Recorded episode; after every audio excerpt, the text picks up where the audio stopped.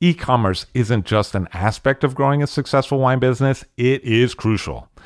And that's why I strongly recommend working with Offset Partners. As a proudly independent e commerce technology and brand design company based in wine country, Offset understands the operational nuances and the customer service imperatives that distinguish a great online buying experience from a mediocre one. And that's why leading and legendary brands like Saxum, Arnott Roberts, and Kermit Lynch Wine Merchant choose Offset's proprietary commerce technology platform to power their DTC sales. If you're an allocated winery or a high touch merchant that values an elegant, effective commerce solution for both you, your customers, and your team, reach out to the smart team at offsetpartners.com. That's O F F S E T, partners with an S.com to craft a better direct to consumer experience. I'll drink to that, where we get behind the scenes of the beverage business. I'm Levi Dalton, I'm Erin Scala. and here's our show today.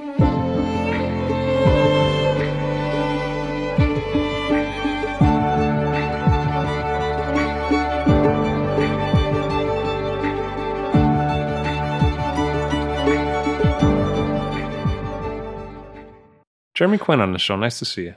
Nice to see you as well.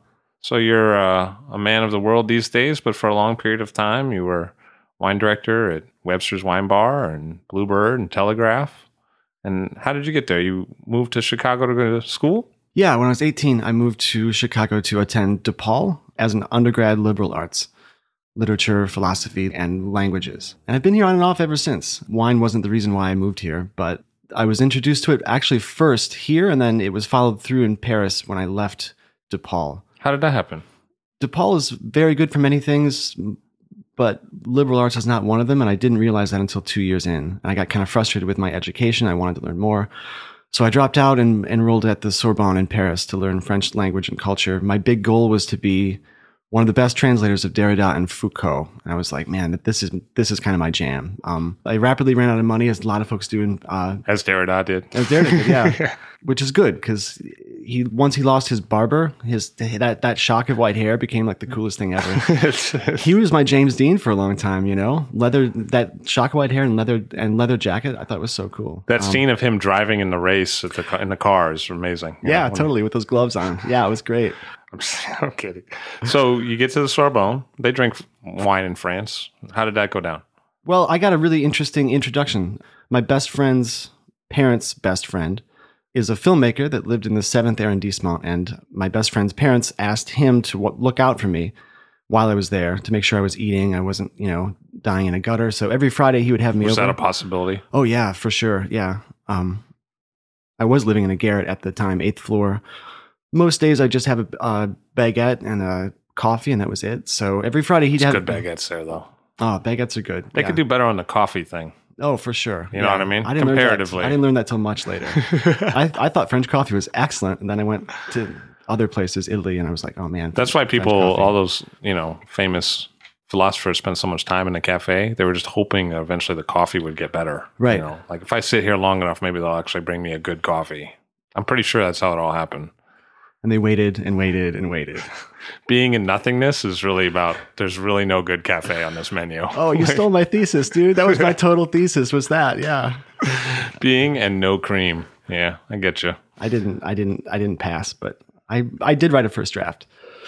So you, there's a filmmaker guy. Yeah, and uh, so he had a wife and kids, and uh, his two daughters were both under ten years old, and he had a, a really deep cellar of old Bordeaux and old Burgundy. I grew up in Ohio. Wine was not in my family history at all. Um, milk, soda, water, that was pretty much it. So to be there with his family and see him open two, three, four bottles of old vintage, high end, famous wine every night and share it with his with his with his daughters, with his wife, was something brand new for me. And I was really wowed. He would give a little history lesson on the vintage and the estate and who made it, which I really appreciated. But what I came away with after that year that I lived there was the lifelong Im- impression of wine being much more than just a product. Wine is something that conveys an atmosphere of sharing and conviviality and culture more than anything. It it it's not something just just to get hammered on, which as a 19 year old was a distinct possibility. Most of my friends thought about that way, but to see wine as a vehicle for culture just hit me and has really never left. But that was my first real introduction. The style sounds kind of low key in a way. I mean, he told you about the vintage, but it wasn't. Doesn't sound like he was hitting you over the head with it. Oh, by no means. Yeah, um, he was really responsive to my questions, and you know, I was like, "Well, what grape is that? What, and what grape is uh, that?" And uh, my curiosity was limited because I didn't know that much. But um, yeah, it was very informal setting, family dinner table. It was great. And everyone's drinking, like the whole family. Yeah, even the even the little daughters would have little cups of wine, which was really great for me to, to uh, see. Because you were like, you know, if you don't finish that, I like Mouton, so I'll have more. Oh man, I wasn't nice with those kids. Yeah. they would like half finish their glass and say, "Hey, look, look at that toy over there," and I'd take it. What are you gonna do now? I'm drinking your wine. What are you gonna do? You're was, a little kid. It's fun to laugh evilly in French. I really learned it there. Did you ever do the uh, ah putain thing? No, I didn't. I didn't. You should have been there with me. Did you do the uh, the motorboat lips? Do you ever do that? Oh yeah, often. I got really, really, really good at that. Yeah, and then the hand gestures too. Yeah. Those are harder to see on the podcast, but I let the record state that he was gesturing with his hand. So you get back to Chicago, and uh, how does the wine thing carry through then? Yeah, I promised myself at the time when I left Paris that would wine would be a part of my life again at some point. I, I but my self identity at, at, the time was as a novelist. I was writing a, bunch of novels and um, reading a, a, lot. I had the chance to publish, and I realized that if I wanted to go further in that area, I wanted to get my degree, which I hadn't done yet. So I went to the University of Montana. I finished my degree there in fiction writing. And a pattern in my life, I went broke there again and had to come back to this city. My my grandfather lent me 200 bucks to take the Greyhound back here. And I was sleeping on friends' couches for about a month or two, and I had the chance to take an assistant wine buying job at Whole Foods, which I snapped up as soon as I could. What was that like? Ah, it was pretty terrible, to be honest with you. Um, the education side was really great. Whole Foods at that time, at the location I was at, was the wine aisle was kind of slow. So I would have my little cart and my little wines I was stocking up, and I would have books open. And during the slow time, which was most hours of my time there, I'd just be reading books. Like in the cart. Like yeah. keep the book in the cart. Exactly. It was kind of hidden. You know what I mean? I had my bottles of like Silver Oak and whatever hiding my my French wine book. It was uh, Alexis Lichine that I, that I was reading most. Um, so memorizing Baccarat, Das, all the AOC laws. It was really great. It was when I kind of was able to learn much more than what that job could have taught me had I not been curious. But I worked there about three months and got really fed up with the corporate side of things. I mean, lots of places do this, but they'd pit departments against each other to see who could sell the most and would give like pittance rewards to certain folks. Um, I was reading a lot of Marx at the time, so that really pissed me off. You know, I felt like a total slave. So I told my head buyer after three months, I was like, man, I, you know, I obviously love the wine trade, but I'm getting sick of this corporate atmosphere. So he mentioned a friend of his that was leaving his serving job at Webster's Wine Bar, which is right up the street from the Whole Foods I was at. And I went there that same day and talked with the bartender there who called Tom McDonald, who's the owner. And the next day I had an interview and I was hired that week. What was it like talking with Tom? Oh, man, it was so great. A lot of owners are, um, a lot of folks you interview with, whether they're owners or not, are really, they're into the facts of what you know and don't know. And if you pass or fail, you'll get the job whether you pass or, or fail. Um, I had a friend once who interviewed at a restaurant, and the chef asked him what pate was. And he answered, Well, you know, pate is when like a bunch of friends hang out and drink beer on the porch, man. And he didn't get the job because he answered the question wrong. Tom would be the kind of guy that would hire that person because he gave a really cool answer. Um, I was reading a lot about wine, but there's some things I didn't know. So Tom would ask me like, what what what grape grows here, here, here, and I didn't quite know the answer, but I conveyed something personally, and he was like, man, I really want this guy in my staff. So the interview went great, and I think that type of energy carries through with the whole Webster's Telegraph Bluebird kind of the family, our our uh, team there. It's really it's it's kind of a powerful energy. Where was Tom coming from? Where where had he been before? He and his wife met in a litigation firm downtown suit and tie. Um, they did a lot of work with chemical corporations and they got fed up with their job. And this is how I think how the energy got started, and everyone that works with our team feels it. They quit the litigation job after they met and went to Europe for, I think it was an eight month trip and went all over. I think they did a Eurail pass and one of their stops was in Seville in Spain, and they had a, as they say it, they they they found a dusty old wine bar, and fell in love with just how unpretentious the atmosphere was. Obviously, you know, Spain. You go to some place, places and they just serve their table wine out of the cask. There's no name. Don't know who grew it per se. Don't know what vintage, but it's great. Yeah, it was dusty and mismatched chairs and wine out of the cask. And they're like, man, we need to bring this back to our home city. And they did that. And they kind of worked on a shoestring. I think they were 26 years old. And the location was not the best. It was kind of on the fringe of town by a tire yard and a tannery. You know, the old thing of tumbleweeds blowing through. That would happen often. Did you hear Um, that music sometimes? oh. Wah, wah, wah. Like- I still do. Actually, it's still in my head. I walk out of the house every morning, and it's going in my head. Yeah, it was kind of a wing and a prayer. They started off really small, um, American wines mostly, and again, their focus at the start was to share the culture and the energy. So, my experience in France and what I had in my head for what wine is jived completely with what they wanted to uh, do. So, that's where they were coming from. That's where I was coming from, and it kind of made a perfect partnership. And what year was that? That was 2000, so 14 years back. And how big was the program when you kind of started up there?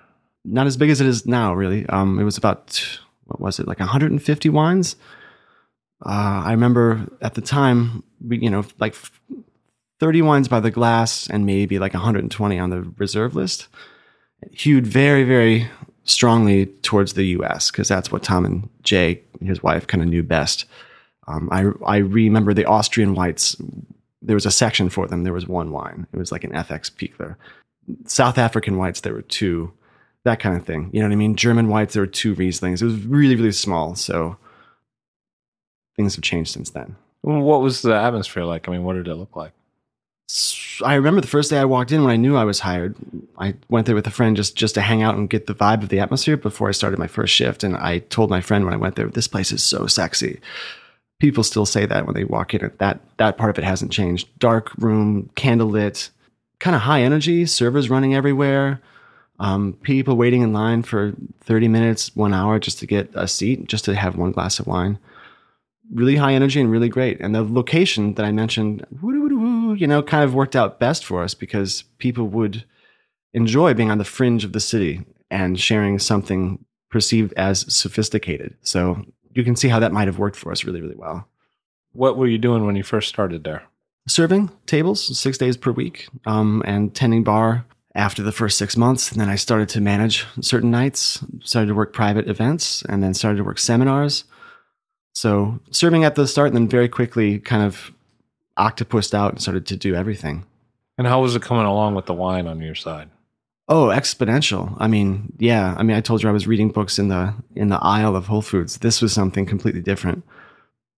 Folks say all the time, you know, you don't really learn something until you begin to teach it. And I, I really that re- that that, that was really hammered home there my first couple of years. One of the big focuses that Tom had for Webster's and still does of the many. We'll talk about some others perhaps, but um, was education. There were seminars every twice every month, usually on Wednesday nights focused on a grape, focused on a region, focused on a vertical tasting, what whatever. At that time, that was very unique in the city because it wasn't for professionals, it wasn't for industry or trade, it was for just regular guests. They would pay like 40 bucks and they would have 15, 20 wines, taste between them, take notes. Now that's kind of commonplace, but this is 14, 15, 16 years back. That was kind of new for here. So crowds would be huge and Tom would invite me up to help conduct the seminars, help pour, and to hear customers ask questions that I would never think to ask myself really forced me to expand my knowledge base and taste different things that I might not have otherwise. Oh, about wine. Not like, why are you wearing those pants, Jeremy? well, that happened too, yeah, but that's a scar I'd rather not revisit. yeah, It- it- it- and it was more shirts than pants, honestly. my socks were terrible too. So what was your own direction in terms of learning about wine? Did you feel like you kind of went through different periods or that you were into things and then moved on to other things or how did it go? talking about myself is sometimes awkward, like most folks, but I think my trajectory was it has been a bit unique, to be honest. I most of the colleagues I talk to and still work with around the country even say that they go through phases where they start off with their big jammy zin phase and for years that's all they had was ravenswood you know and then after a while they're like oh well maybe i'll give bordeaux a quick shot and then after years pass, all they're drinking is Burgundy, and they're not, you know, awake very often. Um, just kidding, but you know, they go through this thing of like big heavy wines into more delicate finessed. I was introduced to Burgundy when I was a teenager, so um, I, I I never had my Zin period. I never had my big jammy thing. Um, and Maybe coming up in the future. You know? oh yeah, yeah, yeah. I can't wait. Next I'll- time I talk to you, Yeah. you're like, did you know you could do 16% alcohol in a red wine? that, that might happen in six months. I have no idea. Hey, Yeah. anything's possible. You know? yeah um and so i yeah i never had that period and philosophy was my background in a in a, in a big way so you know walter benjamin's concept of authenticity and um You felt that that tied into wine. oh Authenticity. absolutely oh absolutely deleuze and his talk about immanence and bergson and the elan vital i um purity and authenticity were always my driving thought with wine so um How so? I mean, how does that really relate for you? Well, you talk about terroir being reflective of a, an origin. And a lot of the philosophers I was reading at the time were structuralists, phenomenologists, seeking textural origins of structures. And when I was introduced to the concept of terroir, that jibed completely with what I had already been, been introduced to you know, on the philosophy side. So, seeking the transparency of a wine and how it can tell of its origin was exactly the same thing as doing a close reading of some text whether it's St. Augustine or something else, and, and finding the real mental structures that form their origins. So for me, there was an, it, it was an easy dovetail between those two. For me, multicultural thinking and terroir thinking are kind of the same thinking. Sure. One's for agriculture and the other's for like people. You know, like saying like, you know, don't subsume yourself into another culture. Like be true to your roots of culture. Don't like get sucked into a melting pot thing and change who you are. Is kind of the same as saying like, don't spoof my wine, bro. Oh, You- absolutely. You know what I mean? Yeah, absolutely. I mean, difference is identity on one level, you know, and you and to valorize difference, as you're saying. I mean, it's true for for how we live, and it's and it's absolutely true for for for wine. Also, I mean, homogenous wine is pretty much the standard these days, and it's and it's so boring. So. Why not be the person that valorizes difference? And what about some of those other philosophers whose names I can't say? I mean, how did you see their concepts like the Elan or what Deleuze said fitting into wine? my trajectory's been a little bit different. I remember very distinctly. Case in point, um, I had a really beautiful bottle of old vintage Borgogno Barolo, and I was sharing it with a colleague friend. It was a busy night on the floor at Webster's, and I didn't have much time to chat with him because I was so busy. I had other tables to to to uh, talk to. He just said, "Give me whatever you're into right now," and I was like, "Oh my gosh, you have to taste this '96. It's off the charts, great." Um, 96 great for Borgogno. yeah, The again, reserve, I love it. great stuff. And I had just gotten back from a trip to Piedmont, so I met uh, Pira. What's her name? Beautiful Mhm. lady. Um, Yeah, uh, uh boy. We had a great afternoon. Chiara, Chiara Boschis. Chiara Sorry. Yeah, yeah, yeah. Super charismatic, obviously, right? So I was really into it because of her, and I knew the estate and the vintage really well. So I have the I have the landscape in mind. I have her in mind. I have her charisma in mind, and I pour the wine. It's not corked. I'm like, cool. I'll come back in five minutes and hear your thoughts on it. I wait on some other, other some other tables, and I come back and I'm like, so what do you think? And I'm expecting to hear like, oh my god, the body's beautiful, the texture's great, you know. And he he's swirling it, he's looking at it, and he said, well, I think it's like 13.5 alcohol. I bet the TA is 7.1, and I think the soil type is exactly a blend of limestone and sand. And my face just fell. I was like, dude, really? You're gonna you're gonna eviscerate all the poetry from this thing and just scientifically analyze it? That's the last way I want to appreciate wine, and that's not how I want others to like it either. I'm coming back to the point in a minute. But first, I, I, I really want to say that the terroir point not only has to do with origin, but has to do with the moment in which you experience it. I think there's a there's a terroir there also that has to be taken into account when you enjoy wines. You know, if you're sitting in a room with fluorescent lights and no windows, and you're trying to pick a wine apart scientifically, analytically, it's a much different experience than where you're at a, a crowded table. You can't hear yourself talk because of all the laughter and the clinking glasses. Those are two different terroirs of experience, and obviously, I would hew much more towards the latter of those two. So you ask about, you know, Elan Vital Bergson's thoughts specifically. That for me, that comes back to the to the terroir of the place that you're enjoying the wine and not just its origin. You know, Elan Vital is like the spirit that runs through things that can't be analyzed. That's how we grow. I think our being is based on becoming, first and foremost, that movement is primary, not stasis. And I think that's absolutely true with, with wine also, if that makes sense. It does because it's not a static thing. Exactly. Wine's not static. It changes all the time as we change too. So to pretend that we're an objective observer judging a, a static entity with wine, I think is is to put terrible blinders, you know, and as I said earlier, to, to eviscerate oneself of, of that poetry. And why would you cut yourself short like that? We only live once, you know. Yeah, I mean, if the music stops, it's over, right? Yeah, Like you know, it's the continuation that makes it happen. you know? Exactly. Like it, there's no more music if it's over. So, at what point did he, uh, Tom say, "Hey, you know, Jeremy, you seem like a bright guy. How about we kind of put you in charge of the wines?" we started to talk about that in the winter of 2002. Um, and then I actually took over the list in April of 2003.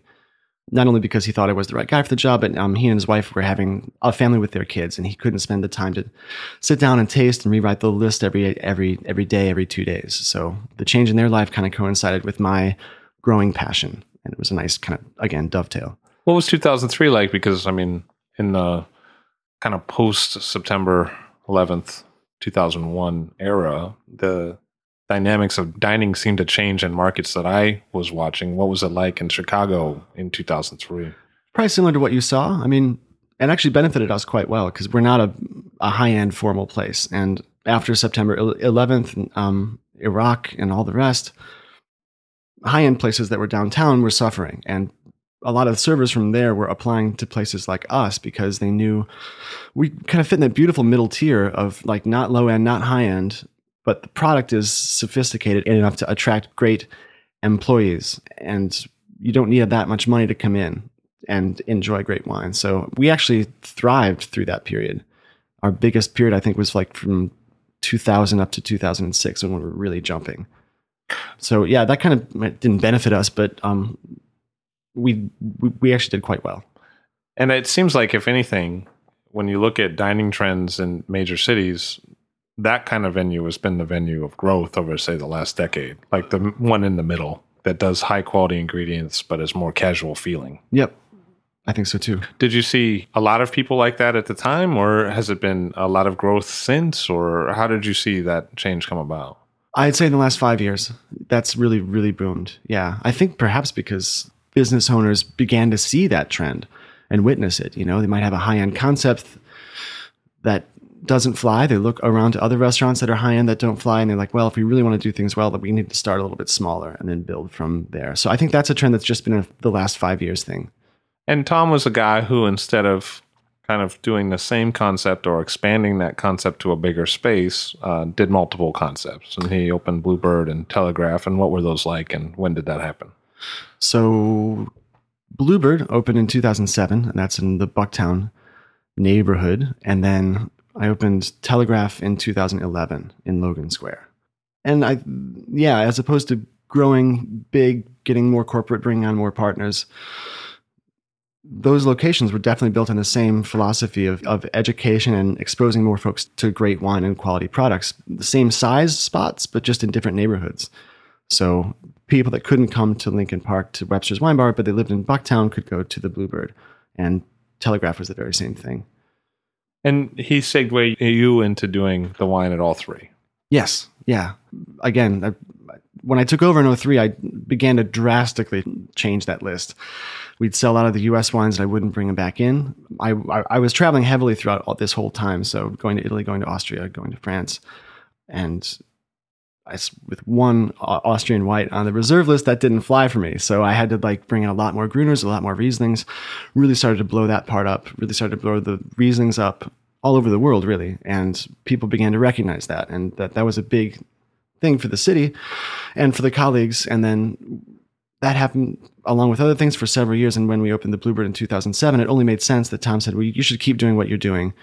And run both lists. And I, I, said I'd be more than happy to because the more wine I can bring in, the better wine I can bring in, as you know. Because a lot of times when people talk about Chicago, they talk about New World wines as a scene. Yeah, it's true. Um, the city's been very conservative in my experience with its buying. And a lot of the time, I think we're in the Midwest, you know, we're not on either coast. So the European travel that our consumers are able to have is a lot less from what I see. So people's wine experiences, if they do travel for wine, is mostly to the West Coast, sometimes to the Finger Lakes, sometimes to Michigan, which is making great wine now too. So the demand for great European wine I saw kind of had to be pushed or cultivated. And a lot of the buyers that I saw, and it's this is still true, I hew much more closely to where the wine drinker is at than where they perhaps should be. So that's remained true to this day a little bit less, but American wine was what people were asking for. And so I think that's one reason why the US trend was here because the buyers would follow through with what folks were asking for. And how did you go about bridging that gap between what people were asking for and what you were interested in selling? I was in a great spot to be not only buying the wine, but being on the floor as well. So for me, it was a very easy gap to fill because I didn't need to bring in the wine and just hope that it that it would be sold. I would be behind the bar actively talking about it, educating the uh, staff on it, tasting constantly with the staff doing baseball blind tastings, making sure everyone knows what's what's up. So if someone came in asking for a certain wine, New World, let's say, high alcohol that we didn't have, I would try to ask questions that would gear them into what they were actually looking to taste and not organized around some name that they thought that they knew, which would happen often. And it became very easy to gear folks into something that they would like better but had never heard about. And they would thank me afterwards, like, wow, I, I never would have thought to ask for that. All I knew was duckhorn, and now you're giving me this, you know, this great trousseau that I would have never thought of. So being on the floor made that bridge very easy to cross. I've sort of found with the more current generation, like millennials, that exploring is like half of what they want. That's half of it, more than anything else, almost. It's oh, yeah, it's quite true. If there's no exploration, there's no sale. Oh, it's quite true. I'm I'm really happy to see that. Actually, um, I've seen that too.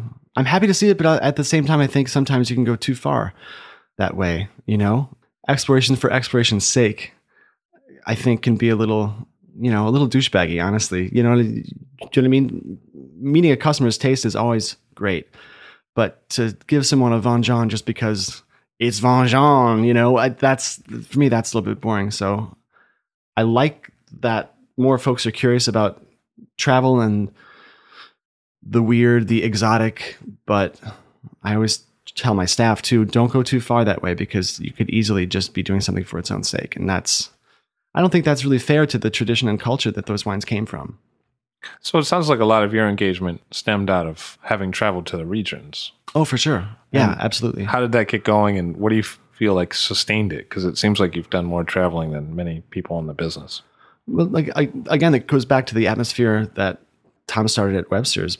Even before I started, he opened the, the wine bar in 1994, so six years before I, I was there even in the years before I started, late 90s, he was taking the staff to California, Sonoma, Napa for a week and driving around, visiting all the growers, and then coming back. And that continued under my tutelage also. Only instead of the States, I was taking the staff to Spain, to Austria, to Germany under the auspice of Webster's. And then any owner wants their bar to be the best. Tom quickly saw that if I didn't travel, our bar, you know, we would not be able to have the the best wines or the cachet that we could possibly have. So um, he was kind of pushing me to go more. You know, if a few months would pass and I hadn't gone on a wine trip, he'd say, "What's up, man? You got to get out there." That's a privilege, and I'll I'll always be grateful for. It was built into my job to do that. What yeah. were some of the key early European travel experiences? Oh, definitely Austria in 2002. My eyes were completely opened there. Uh, the Mosel, going there for the first time, you know, a bottle of Riesling, a great Spätlese might cost $65, let's say, Graacher Himmelreich, you know. And if you're used to a $30 bottle of Riesling or even $20, you're like, man, $65 for Riesling. I mean, I can't say the name and I'm not quite sure where it comes from. I'm just going to choose what's safe, you know. Once you see the slopes where that those grapes are grown on, they can be fatal if you take a wrong steps. And, I, and I'm not joking, you know. $65 seems so cheap. You're like, I can't believe it's only $65. Um, I'll pay you $65 just to get off this slope. I know. Yeah, totally. totally. Just don't push me. Don't push me. So seeing that just opened my eyes like, wow, this is worth every penny. You know, um, the value difference in my head began to really change. Every trip's valuable. I, I would say those two were really, really crucial. What was Austria like in 02? Because, you know, it had already seen the 97 vintage, but it wasn't getting a lot of traction amongst the American consumers. Well, at that time, Gruner Veltliner, you know, people talk about the Gruner boom. Was it 2001, I think? Yeah. 2000 here at least? Probably the same in, in uh, New well, you York. guys had Vin Divino, so I Yeah. think you may have had a little bit been in the backyard of, of things happening for that. and their Austrian book is huge. And I, I was really good friends with the Vin Divino cats at that time. I would say Austria in 2002, from my experience, was giddy. A lot of the growers were sons and daughters that were taking over estates that were owned for generations. And most of the folks I was meeting were my age, you know, like Johannes Hirsch is still a super young guy. And, you know, Sure. Or even like Nicky Saahs or Yeah, Leo Nicky. Alzinger. Yeah, These guys totally. aren't that old, but they were probably taking over right about that time. Nicky's younger than I am, I think, you know, and I remember just goofing off with him, you know, and um, that's not the kind of experience that I had elsewhere, you know, we'd state the old men in their caps and ties tasting around their wine and then saying bye. I'd meet Nicky and he was like, let's party, dude. You know, that, that was like a really engaging thing that's, that stemmed to like a lifelong Austrian passion for me. And it doesn't really have much to do with, oh, I love that vintage or, you know, I do like certain sites, but it has more to do with when I taste the wine, I go right back to that giddy, excited time. You know, the wines were new to the States. They were selling a lot of Gruner for the first time.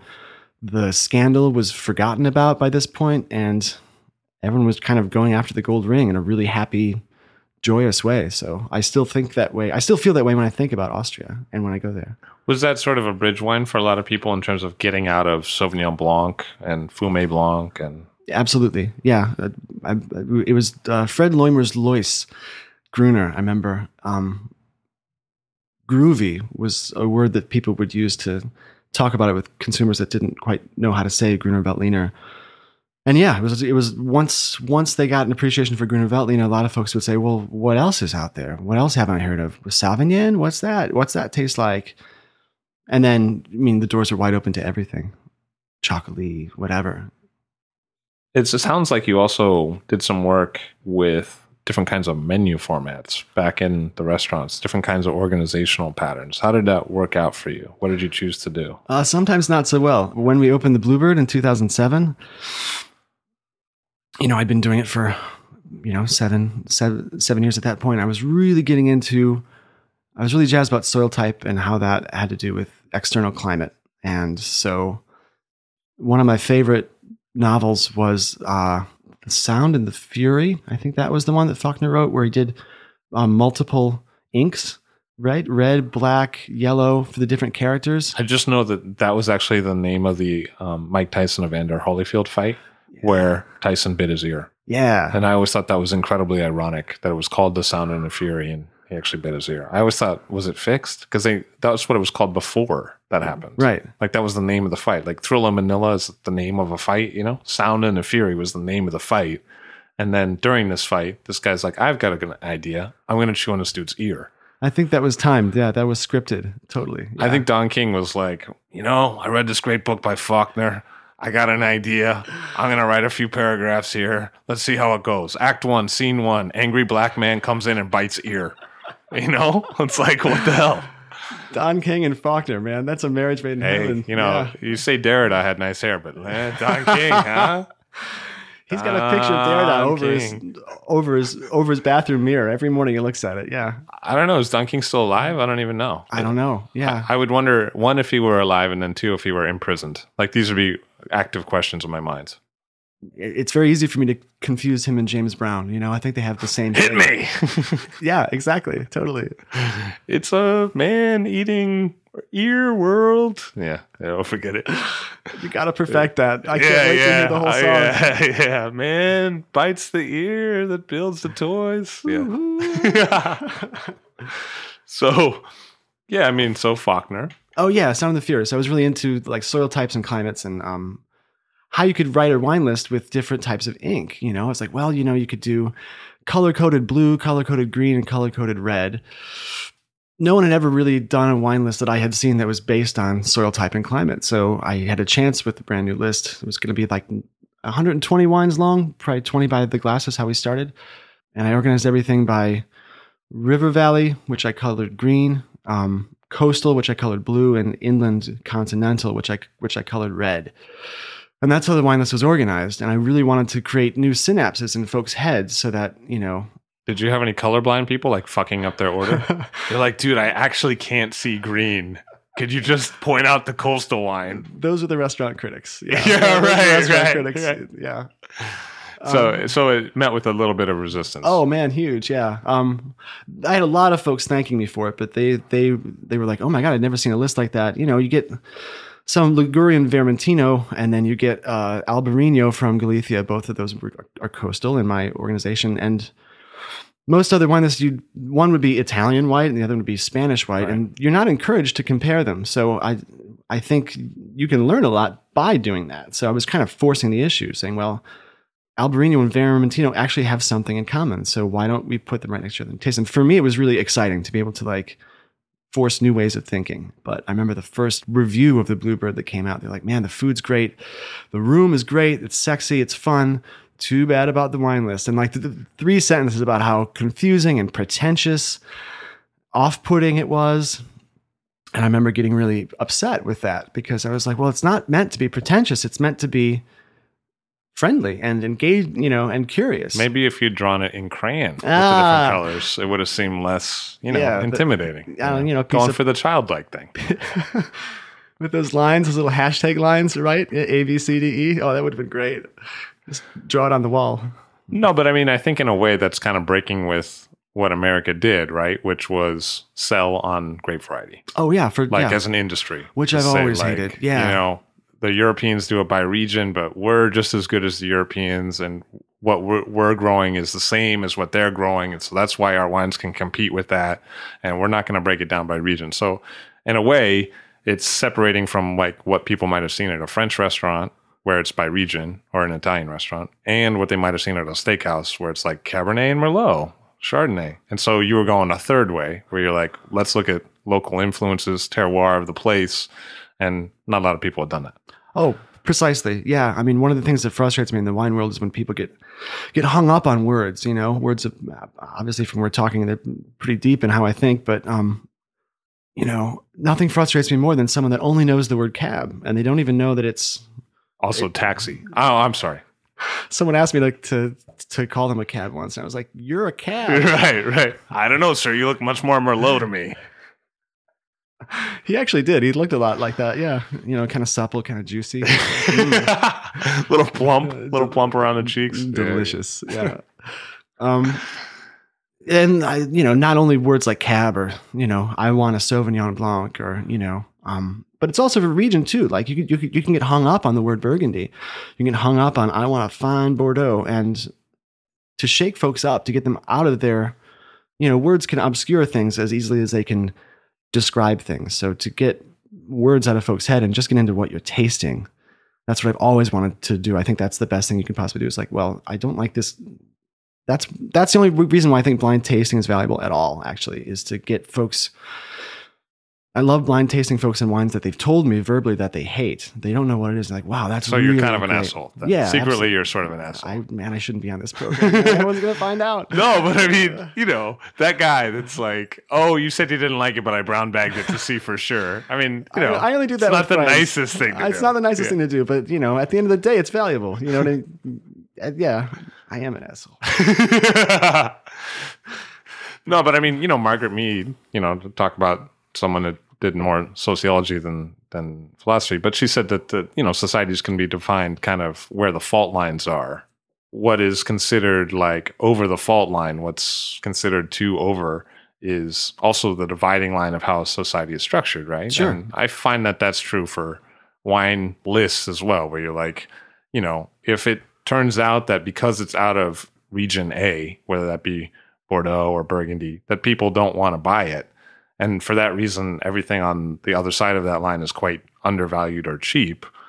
That's how the wine mind is structured. Whereas the wine mind could be structured on, say, this tastes delicious or this is good with food, as opposed to some sort of regional bias. Sure. Yeah, absolutely. The so yeah, we, we actually were forced to change the list like six months in because resistance was so strong. Um, I was glad I was able to do that list at least once. Probably in the future, I'm going to try some list like that again, maybe even a little bit more stimulating, more more pushing at some point. But um, yeah, six months in, we were, we were forced to kind of change the list and re- and reorganize it to make it more friendly to folks. The wines didn't change, but And what did that look like?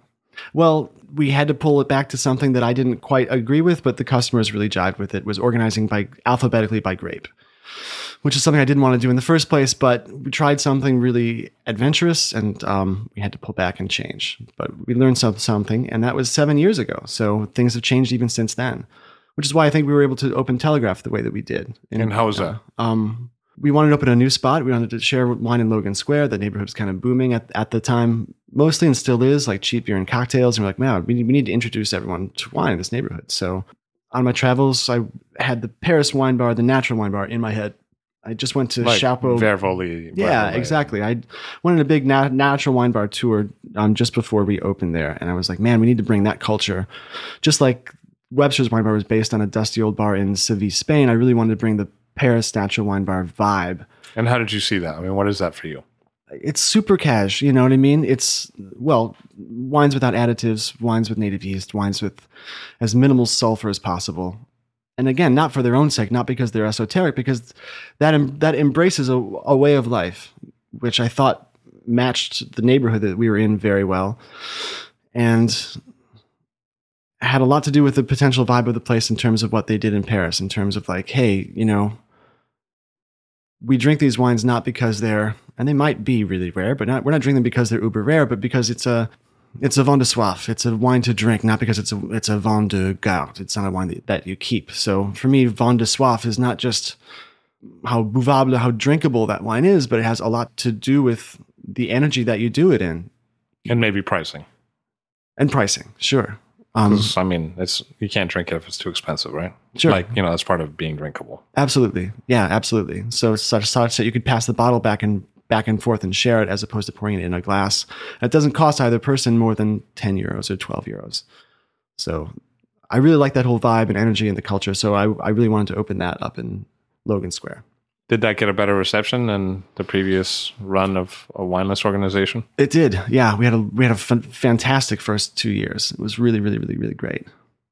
You started to work with your own selections as well. You started to bring in wine. And how did that get going? 2009, 2010, I was doing some heavy traveling in France. I took the staff. It was part of a a three part, three year Riesling training that I was giving my staff. We started in Germany in 2008. We went to Austria in 2009. Went to Alsace in 2010.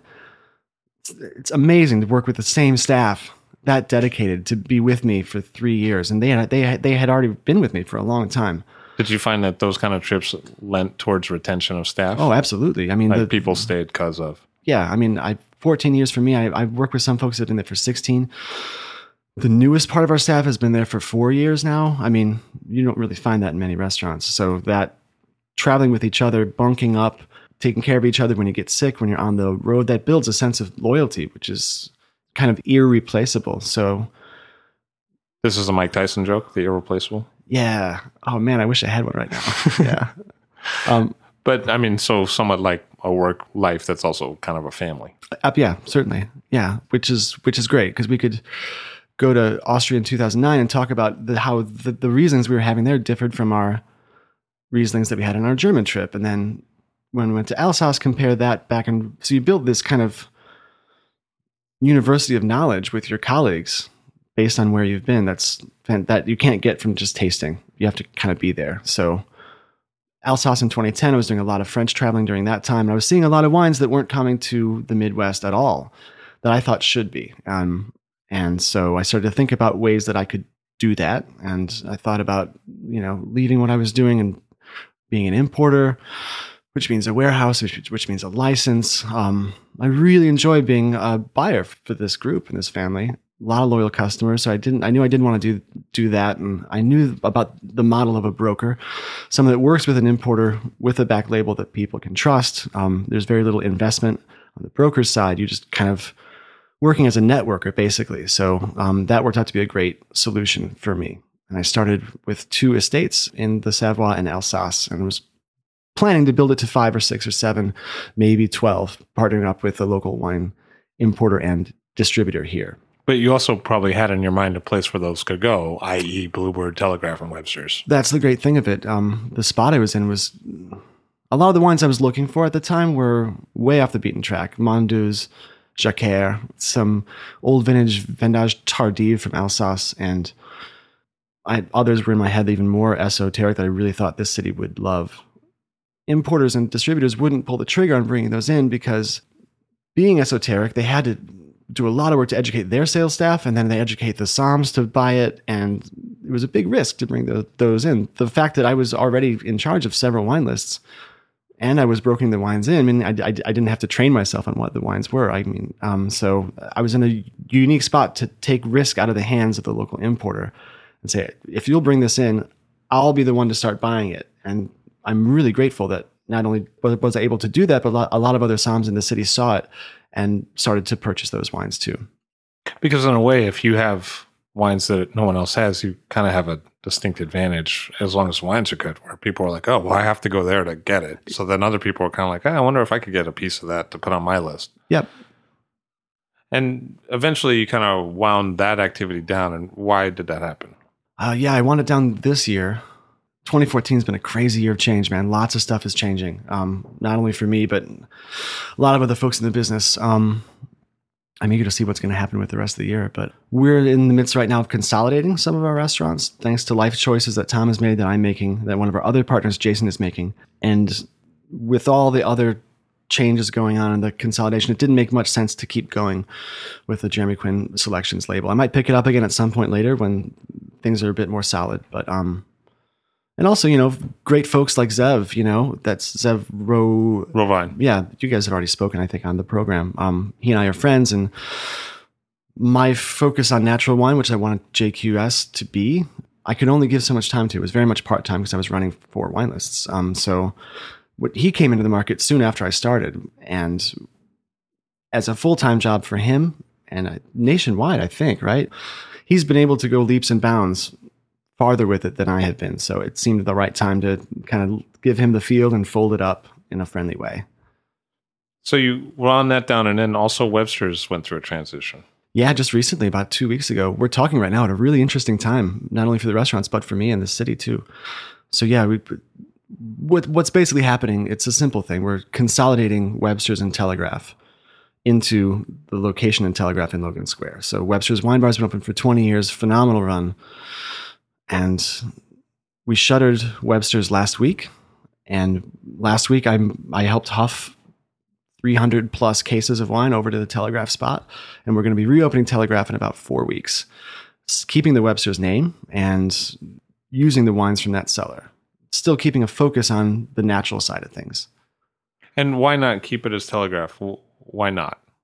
The, there was something, I, as I said earlier, like we had a great first two years run. And the third year, th- for whatever reason, we started to get a reputation in the neighborhood, especially, but some somewhat citywide, as being too high end. You had to wear high heels there. You were obligated when you walked in the door to have a three course meal.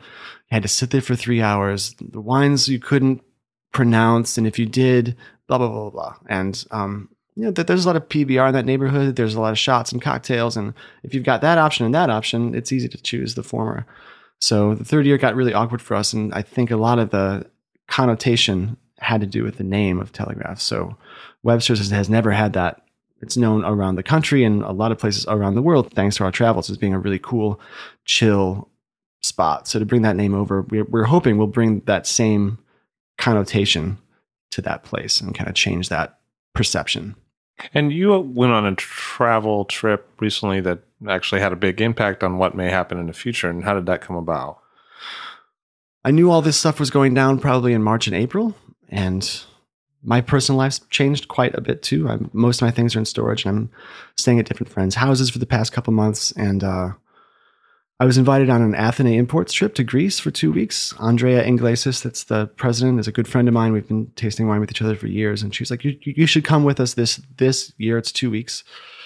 And I said, yes, I'd love to. The winter here, as I'm sure the same as in New York, was just so brutal. brutal. Yeah, I mean, yeah. Yeah, the polar soul killing, polar hell. Yeah. yeah.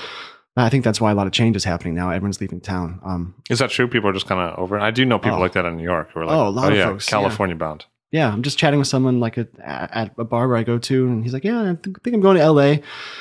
per minute." I'm like, "Whoa!" You know, I didn't expect to hear that. Everyone's coming out with that now. So um, I've seen a lot of interest in LA from New Yorkers over the last say three four years, sure, yeah, which sure. surprises the hell out of me because when I grew up, nobody wanted to go to LA. Like Well- LA was the place you didn't want to go. I it was like LA like- Story, and you know, it was like bad bad movies, like you know, like Steve Martin making fun of people with too much jewelry on and you know driving all the time and road rage and stuff like that. I still see LA like Annie Hall. You know, people wearing radioactive suits because of the sun. You know, Asking what their mantra is. yeah, exactly. Jeff Goldblum is everywhere there for me. yeah, yeah. Every guy's Jeff Goldblum. yeah, totally. Or Tony Roberts talking about the VPS. I'm like wearing the yeah, yeah. wearing the stuff like Yeah. the the radiation suit or whatever it is. Love that scene. In the convertible. yeah, totally. The chains and the hair. It's Ah. good times. Paul Simon never looked better, I'll tell you. I agree. I agree. He looked like a pimp in that. So uh people are leaving and Oh yeah, people leaving Winter Hell was was was at Polar Hell. So um, a two week trip to Greece. I was like, thank God. I you know the rosemary. yeah, Greece sounds good. Yeah, it I heard it's great. warm there. Yeah. Yeah, yeah. um, lemon trees and sea and rosemary plants and land. I was just like, yeah, I'm gonna go. So around March or April is when I said, sure, I'm gonna go on this trip. And I knew I wanted to extend my trip a little bit more to do my own thing. That's kind of my habit. I'll, if I go with a group of sommeliers like I did with the Athene group, I always like to tack on some extra weeks just for me, so I can travel on my own. Because you're there in. Europe already. So you Yeah. already have the flight. exactly. I'm already there. You know, and I love traveling with groups. You meet new friends from all over the country, but sometimes it's best, I think, to go on y- your own, so you can break when you want to, go go as fast or as slow as you want to. Um, so I knew I wanted to tack on two more weeks, and I've always wanted to go to the well, not always, but the Republic of Georgia has been a destination for wine for me ever since I finished Patrick McGovern's Ancient Wine, the great book about the wine's origins. I've never read that. What's that like? Oh man, it's great. So good. I mean, people call him the Indiana Jones of the wine world, and I think it's absolutely true. You know, he's Can he saber with a whip? Is that what you're saying? well, he wears the jacket well. I I definitely would like to be in a, a whip sabering competition with him. That would be a lot of fun. Mm-hmm. Someone brings a gun and he brings a whip. No, someone brings a saber and he brings a whip, just like that scene in the first movie. oh, just takes it right out. yeah. Or or he can like go up to a bottle and take the heart out of it and just and just drink the best part of it. Oh man, yeah, and it's got to be champagne, of course. No, cognac actually. Just with Just his hand, just on the thing, and it just you know comes right out. That should be his like on the cover of the book. Yeah. Oh, dude. I mean, that's what paperback editions are for. You know what I mean? Let's sell some books. But the but the book is great. And he goes to iran he goes to georgia he spends time in china if i recall. And it's not he's a scientist and it could be a really dry boring book but um, he makes an, a narrative out of it and adventure so it's great. And uh, uh, he spends a lot of time in the republic of georgia and kind of concludes that that is likely the origin of domesticated wine growing and talks about what the wines taste like. I told myself when i closed the book i was like someday i got to get there. So I told the Greeks and Andrea that I think I want to add two more weeks on and go to the Republic of Georgia. They changed my ticket. And at that time, a lot of the Dressner growers were here in town. And I was, they're friends of mine. I was really grateful to be able to hang out with them here and, and show some hospitality from our city. Terry Puzelat is a good friend of mine. Um, he imports Georgian wines to France and was the first person to do that, as far as I know. And I told Terry, I was like, I think I'm going to be going to Georgia in late May what can you tell me about your your experience here? He's like, oh, Jeremy, Jeremy. I don't know why I'm using a Lebanese accent, but he's like, Jeremy. He's like, Georgia is paradise. You got to go. He doesn't sound anything like that. I he's like sound- selling you a carpet in that, know, in that ad. It's terrible. And I will also fix your car and sell you a watch. Like what the hell? I don't know why, but that's my default foreign accent. Yeah, yeah, that's the foreign accent. And yeah. I speak French. It's terrible. But he has got good, like Puzelat's carpet sales in like the fifth in Paris. It's fantastic. You the Peter de Anise carpet is Yeah. amazing. Yeah, the pattern is just intricate. It's not thick, it's not heavy, but it's just it sits on there like a wonderful floating little bit. It sounds just like the wine, man. so yeah, I told Terry, I was like, yeah, I, you know, I, I, I want to be going there. Who do, who do I talk to? He told me it's like it's paradise there. You really got to go. He gave me some names to contact, and he said, but first off, you got to contact John Wurdeman. He's the winemaker of Pheasant's Tears, um, and that was like one of the only Georgian wines up to that point that I had had. I had an amber wine from him that I just loved.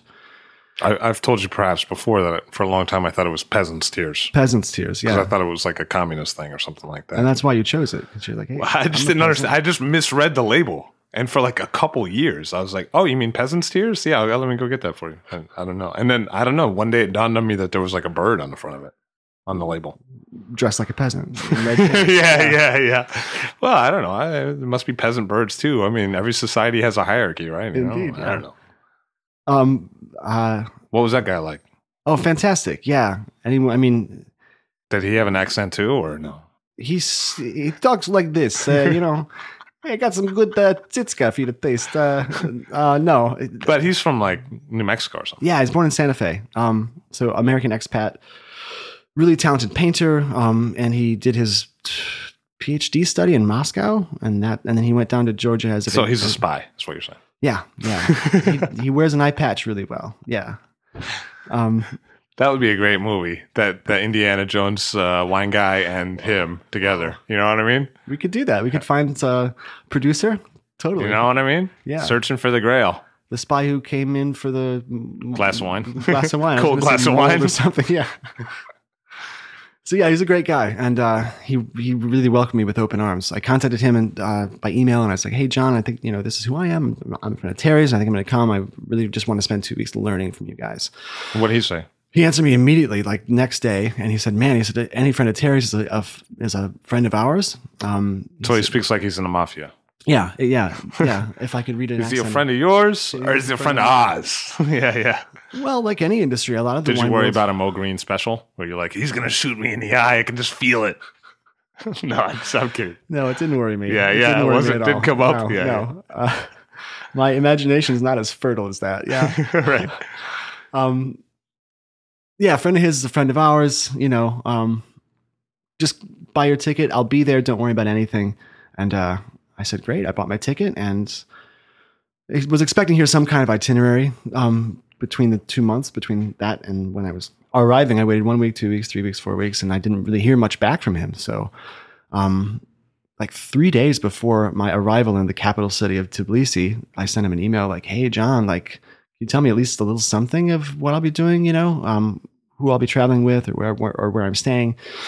And he said, "No, I, I, I really can't tell you that yet. You just need to trust. You need to have faith and just show up." I saw that movie about Hezbollah where they blindfold the guy, put him in the back of the taxi, you know, show up. You know, was it like that? Like, we, we can't tell you where you're going. as once I got there, that happened. I walked off the airplane, and the blindfold came out the back of the car.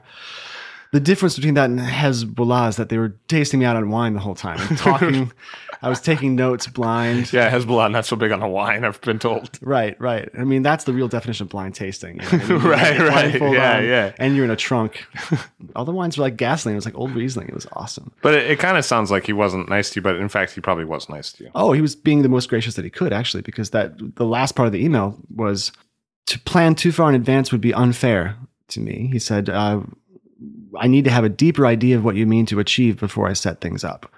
I was kind of like, "Wow!" And not not not that many people that you haven't met yet are that conscientious about your needs. You know, I was like, "Wow, that's great." So I told him, "Okay, cool. I'll just show up." So the day I got there, I met him at his, at a wine bar that, that he owns there called Vino Underground, um, whose shelves, by the way, are stocked with all the wines that the naturalistas love. You know what I mean?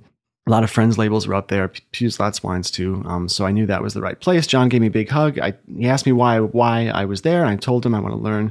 I don't have any agenda here teaching about the wines, the terroirs. I need to meet the growers and see as much of the country as I can. So he gave me a glass of pheasant's tears and got on the phone. And 30 minutes later, he'd planned my whole two weeks. And the two weeks following that, I, I traveled like I never have before, and I'm, I'm kind of seasoned now on the ground. But from one night to the next, I wasn't quite sure where where I was going to sleep. Um, I was picked up from winemaker, dropped off, picked up from winemaker, dropped off. Um, Skin Contact, Alice Alice's new book about Georgia. She she she talks about a very similar trip.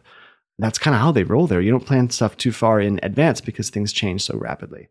So You mean in terms of people on the ground and like what situations are? Yeah, you walk into someone's home for an afternoon tasting, and you know, I mentioned Austria earlier. Let's say you're at Rudi Pichler's place, and you've got two hours there. You taste through all the vintages, and you're like, okay, cool, it's so nice to see you. Let's go and meet our next person.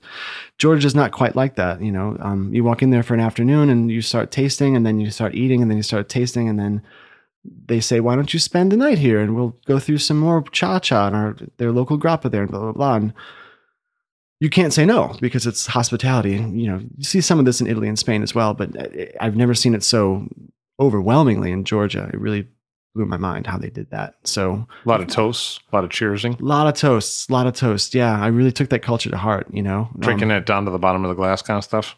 well, it wasn't always glassware. Some there were there were times it was a giant horn that that you were drinking out of, which is a beautiful thing because I didn't realize they drink out of horns because you can't you can't set it down, so you're forced to take it all in one big swing. It's some of those can hold like uh, half a bottle, if if not more. Maybe you should have done that at Telegraph.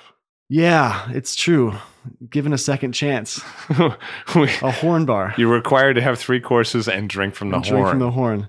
That would be my ideal restaurant to have. Actually, is like I think you you told me once, and I still share the story that your ideal restaurant would be all Nebbiolo, no food menu and no water. And yeah, that- but old Nebbiolo. old Nebbiolo. yeah, Yeah, from like the 50s and 60s. I, I thought that was pretty funny. the stuff you have to like double the can for six hours. Like, oh, you're here? Well, get used to staying here. Right, right, And maybe right. some white Rhone where you can't tell if it's oxidized or not. Those are your options. Like my ideal place would be menuless. Uh, here I'm being candid. Actually, just you just walk in and you get you get served. You know, you get fed what we're making, and you drink what we're drinking, and trust us that we've already thought through the pairings, and it's true to the place that it comes from. So, I'd love to have a restaurant where I just hand someone a horn and say, "This is how we do it here," and you're going to learn a new cultural way, and not to be an asshole, but just you know, just to show folks that are open minded about new ways of doing it, because that's what opens one's mind. Me and folks like me that travel and come back and like, oh my god, my mind was blown. Now I got to blow yours because you're gonna, you know, because you're you're gonna love it. You know, you're gonna you're gonna you're gonna thank me for it. So yeah. Oh, After you put down the horn, you can shake my hand. if you can stand up, if you can stand up, given that. You know, a few years ago, Kermit Lynch was like the best business to be in as, as a barrel maker because everyone's using barriques. You know, this was a while ago, but you know, and it, it dawned on me about a week ago. I was at a biodynamic grower and I was like, dude, this horn business is going to fucking take over. I mean, how many horns could there really be? You know what I mean? Like, people are going to, I mean, eventually there's going to be a need that outstrips supply of horns. Like, I mean, you know, at what point are we going to be like, dude, we need to fucking come up with some horns today? Well, that's when you get the whole culture of fake horns, plastic horns, synthetic horns, Forged horns. forged horns. Yeah. You know? Like I, I see this as a problem, dude. Unless some 3D printers can like come up with some horns. I mean, these guys are going through some serious amount of horns. No joke. I went into the cellar and the guy's like, "Let me show you our historical cellar," and he took us into the. Where, where, where? This is in Austria. I don't want to. Yeah. Okay. So we go into this other cellar, which is the the the cellar that's the original cellar, like the one that's kind of like a Roman vault kind of thing. And you're like, that's cool. Like maybe they keep the old vintages in there. There's like a crypt, like a you know rectangular box, and he opens up the box, Mm. and that's where all the horns were. yeah. There was a cellar for horns. Yeah, for sure. And And, at that moment, I realized horns are going to be the fucking gold mine of a market in the wine business. Fuck barrique, horn, get in it, buy low, sell high. I'm telling you, horns, dude. that and clay for sure. Well, I don't know. I don't. I mean, people are going different on the clay thing. You know what I mean? Like I like them, but I, I honestly feel like not so popular amongst the people. I get a lot of negative vibe, but I enjoy, and I think it affects things beyond just like, uh, you know, people are like, oh, uh, flavors of barrique or flavors of clay are added to one. It's not just flavors with clay; it changes the pH, like it changes the acidity.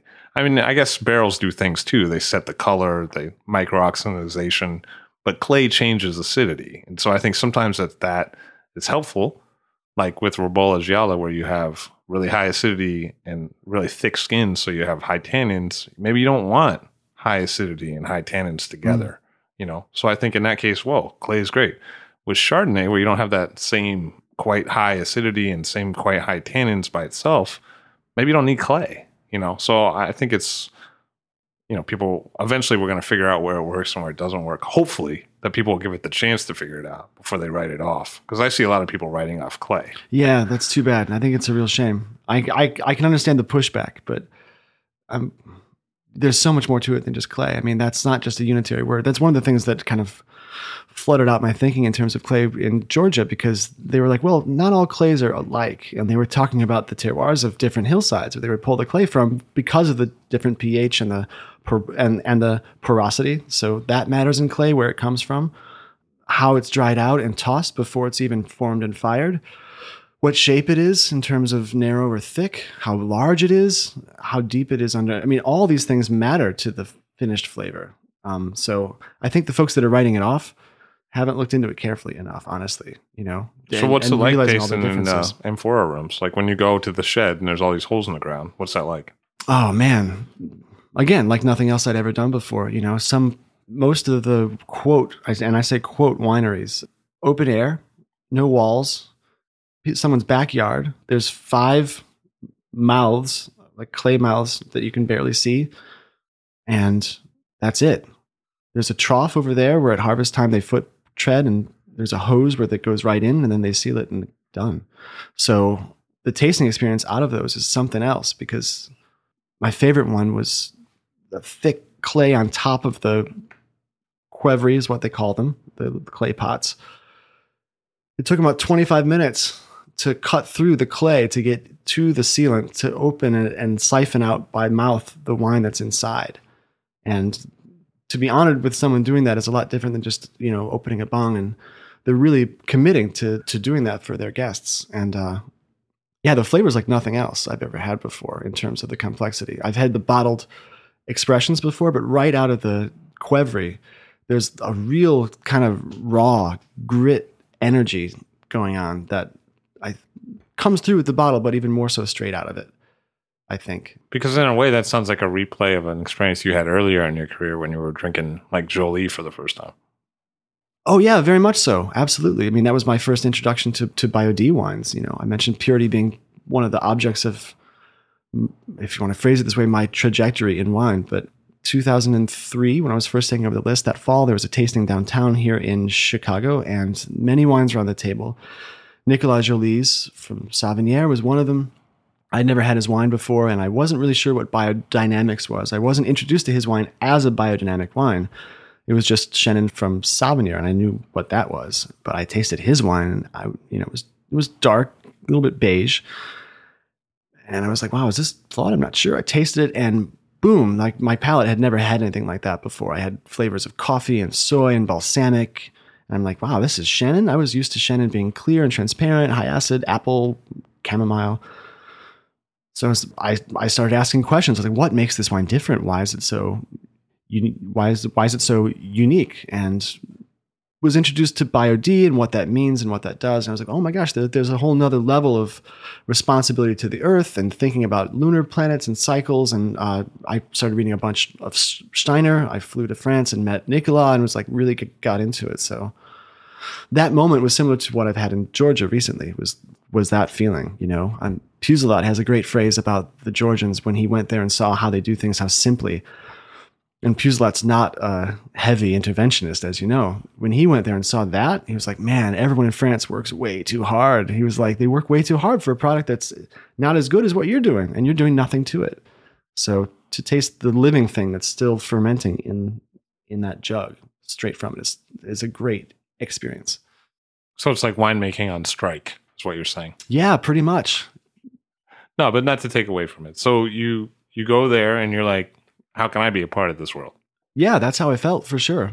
At the end of my two weeks where I was handing off from winemaker to winemaker, traveled through much of the country, I spent my last two days with John Wurdeman back at Pheasant's Tears. My first time really seeing him since I went on this epic journey. We met in Tbilisi, and he took me to his winery's town of Signagi, which is a little bit further east, and uh, we get into what could take place with me, with Puzelat, with him, with the Georgians. I told him about the consolidation that's going on with our restaurants here. I'll still be a part of what's happening in Chicago in the months and years to come, but I told him I'm kind of a man in motion right now. I'm not sure what my next step is going to be. And he was like, Well, Jeremy, you're a natural fit here. I'm, I'm going to keep my eyes open for you for opportunities as the months pass once you get back. So I said, Thanks. We had a big heart to heart. And I came back to the States. And like a week and a half ago, he sent me an email talking about a new opportunity that's over there. So you're going to head back. It looks like it. It looks like it. There, there's a new project opening in September. It might be October. We'll see. That they're calling something of a historic project. The focus of it is curating comparative tastings between wines of Western Europe made naturally and wines of Georgia made naturally. Oh, that sounds like it'd be kind of right up your ballpark. Oh, completely. Yeah. I mean, it's attached to a 60 seat restaurant. They've got guest rooms there, so it will be something of a sommelier gig. But what I'm hoping to turn it into is something that I can inviting friends like Ariana and Terry and Gernot and all those guys to Georgia to be with me in the room as we're tasting through the wines with journalists from Moscow, from Tokyo, from San Fran, maybe some winemakers too from there. I'd love to have Chris Brockway come back with me and see how they make wine there because I know he wants to, and make that kind of an international station for learning for education. So as a next step, it makes complete sense. What do you Um, think Georgia could show the world? Oh, not to work as hard as we think we have to, and in many ways, not to be afraid of clay. Non-sulfur, like no sulfur wines, are, can be completely okay, depending on what you do with it. And they could teach us how to make far more sincere toasts than what we're used to. They can teach us how to drink more. What's the relation of those kind of wines raised in clay with food in Georgia?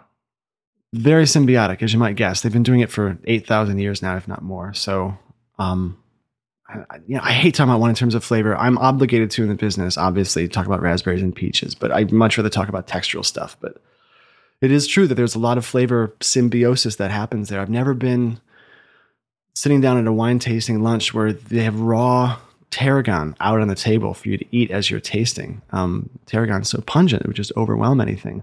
It's probably a different strain of tarragon there. It's a bit more mild than what we have here in the States, but with amber skin contact, sometimes as six weeks, six months long on this on the uh, skins, it picks up really exotic characters of cumin and mustard and actually tarragon flavors.